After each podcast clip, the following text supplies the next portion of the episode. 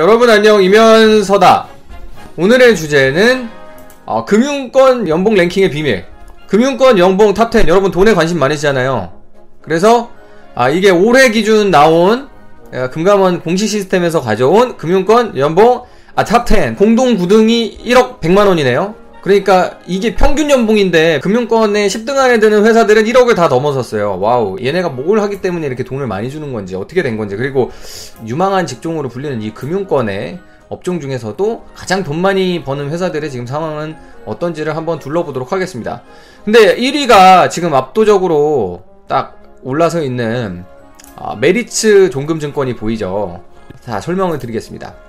메리츠 압도적 우발 채무 공격적 투자 지속 이렇게 돼 있죠. 어, 메리츠 종금증권이랑 메리츠 자산운용은 같은 금융 계열사이긴 하지만 메리츠 자산운용은 옛날부터 어 약간 중소자산운용사, 그러니까 아주 대형사는 아니었죠. 메리츠 종금증권 증권사 같은 경우에는 이제 종금사랑 증권사 라이센스를 같이 가지고 있으면서 공격적으로 몸집 불리기를 해가지고 최근에 돈을 굉장히 많이 번 회사입니다. 우발 부채, 우발 부채라는 게 뭐예요?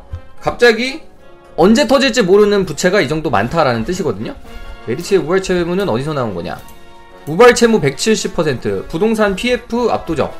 어, 부동산 PF라는 게 뭡니까? 부동산 건설 현장에 돈 쏴주는 거죠? 근데, 어, 증권사가 돈 싸주는 거를 왜 이렇게 많이 하지? 이 증권사가 뭐 집 지으려는 사람들, 아니면 아파트를 몇 채씩 지으려는 사람들한테 돈을 모아주는 역할을 합니다. 부채를 지고 있는 게 5조 6천억이라는 거죠. 그 중에서 부동산 쪽에다가 금융을 주선하고 보증 쓴 겁니다. 어, 근데 무슨 증권사가 보증을 서주나? 메리츠 종금은 특이하게 돈을 모아주고 보증도 서주고 하면서 돈을 되게 많이 벌고 있습니다. 증권업계에서는 원래 여러 가지 서비스들이 많이 있는데 채권도 모아주고 뭐 부동산 관련된 돈도 모아주고 증권도 이렇게 주선을 해주고 하는데 증권업 부문에서 성과가 저조한 걸 종금업 부문이 만회하면서 실적 개선을 견인하고 있다 이런 얘기가 나와 있어요. 미분양 담보대출 확약과 관련된 수수료 수익이 눈에 띄게 늘어났다. 미분양 담보대출 확약이란 건물이 준공된 후 건물이 안 팔린 거를 자기들이 담보로 대출을 대신 해주는 겁니다. CDS처럼 신용 음, 위험을 인수를 하는 거긴 한데요. 여기서는 자기들이 대출을 직접 해줄 수가 있어요. 왜 그러냐? 이 미분양 담보대출 확약이라는 걸 할 수 있을 만큼의 어, 돈을 모아올 수가 있는 거죠.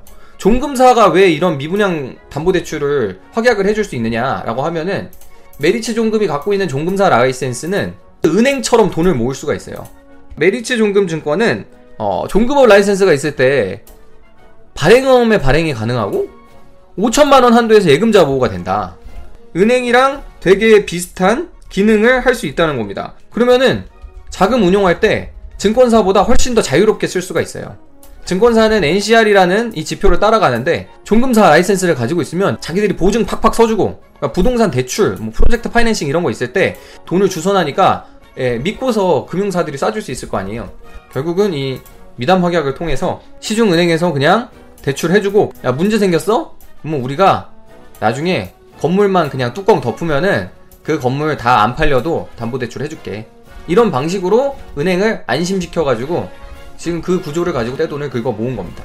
최근에 보면은 메리츠가 라이센스가 만료되다 보니까 이제 종금자를 뗀 메리츠 증권으로 새 출발을 한다 이런 기사가 나왔습니다.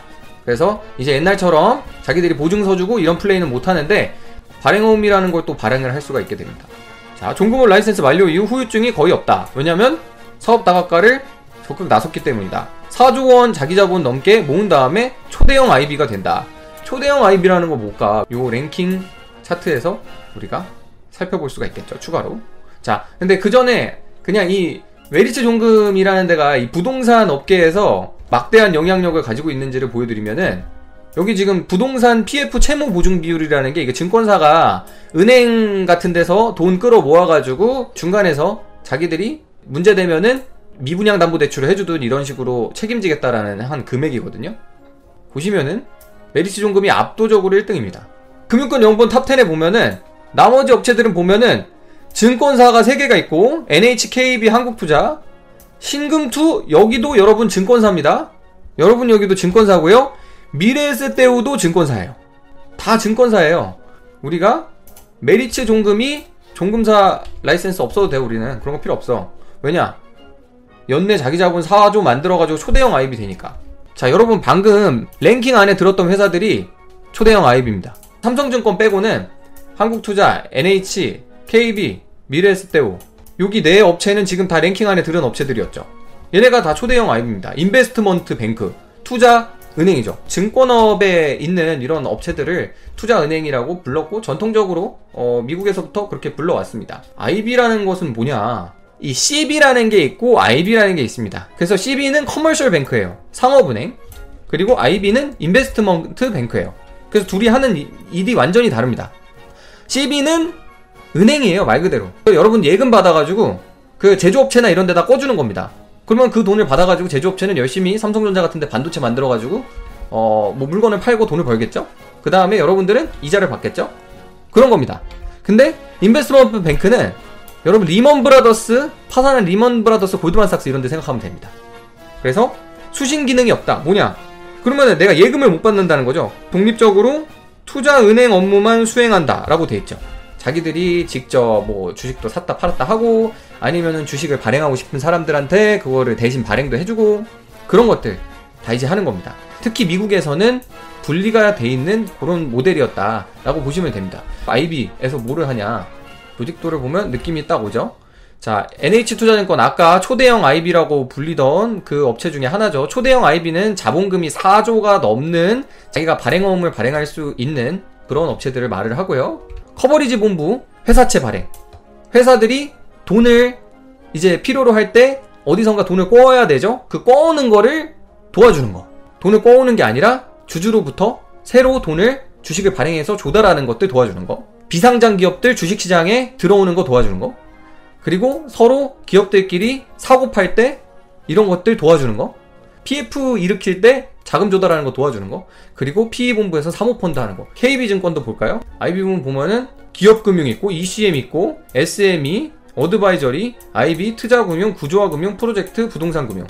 NH투자증권이랑 상당 부분 겹칩니다. 방금 봤던 NH나 KB나 한투나 어, 이런 애들 여기까지 이런 애들 다 초대형 증권사 삼성 3증 빼고는 다 연봉 상위 랭킹에 올라 있습니다. 초대형 IB는 여기 설명 잘 나와 있어요. 자기 자본이 4조 이상인 증권사가 금감원에 신청을 하면 그러면은 이제 최종 결정이 되는데 IB가 되면 자기 자본의 두 배까지 그러면 4조면은 8조겠죠? 8조까지 뭘 할 수 있다? 어음을 발행할 수 있다. 근데 뭐 신한금융투자는 덩치가 됐지만 라임 때문에 지금 등록을 못하고 있다 이렇게 되는 거죠. 신금투가 이거를 진작에 지금 어, 초대형 IB가 될 수 있을 거라고 생각했지만 안 됐죠. 지금 못하고 있죠. 엄두를 못 내고 있죠. 왜냐? 라임 자산 운용 사태가 터졌기 때문에 초대형 IB를 꿈꿔왔지만 이제 라임 펀드 사태 공범으로 몰려가지고 어려운 상황이다. 여러분 진짜 돈을 많이 버는 직종이면은 금융권 중에서도 규모가 엄청나게 큰 IB 업무를 주로 하는 증권사들이 돈을 많이 벌고 있다라는 거 굉장히 분명하게 드러납니다. 코리안리가 조금 특이하죠. 코리안리는 간단하게 설명드리면 업무를 해주는 회사입니다. 국내에 지금 거의 예, 과점적인 지위를 확보를 하기 때문에 신의 직장으로 불리죠. 우리가 정리해보면은 이 IB가 캡숑이구나. 금융권에서도 돈 많이 벌려면은 이 IB 쪽에서 영업 잘하는 사람들 꾼이 돼야겠다. 이 정도의 이제 지혜를 얻을 수가 있겠죠. 국내 IB 위에 이제 어떤 것들이 또 있냐. 외국계 IB가 등장을 하면 얘기가 또 어떻게 될까요? 연봉 상위 5개사를 보면 외국계 증권사가 지금 평균 연봉이 3억에 육박하고 있습니다. 이것이 그 유명한 외국계 IB입니다. 외국계 IB가 최고구나 평균 3억 벌면 자 근데 과연 그럴까? 자 보도자료를 통해 밝혀진 바로는 국내 사모펀드 연봉을 보면 단위가 만원입니다. 만원. MBK 파트너스는 평균 연봉이 5억 6천만 원. 자, 어피너티 에코티는 평균 연봉이 3억 1천만 원. 그래가지고 평균 연봉이 5억이 넘는 곳도 있구나. 보시면 MBK 파트너스 평균 소득 5.8억. TF 업계 독보적 1위. 토요일에도 의무 출근한 유일한 선포트. 외사들도 보면 그냥 이제 처음에 입사하면 어소시에이죠.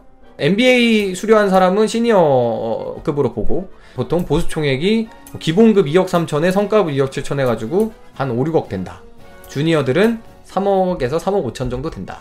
그래서 금융권의 연봉 끝판왕은 자, 이 상호펀드가 5.8억으로 어, 독보적으로 1위를 해서 어, 모든 것을 정리했다라는 결론을 내면서 오늘의 연봉을 한번 알아보는 시간을 끝낼 수가 있을 것 같습니다. 여러분 돈이 전부는 아니지만 일 적게 하고 돈 많이 버십시오.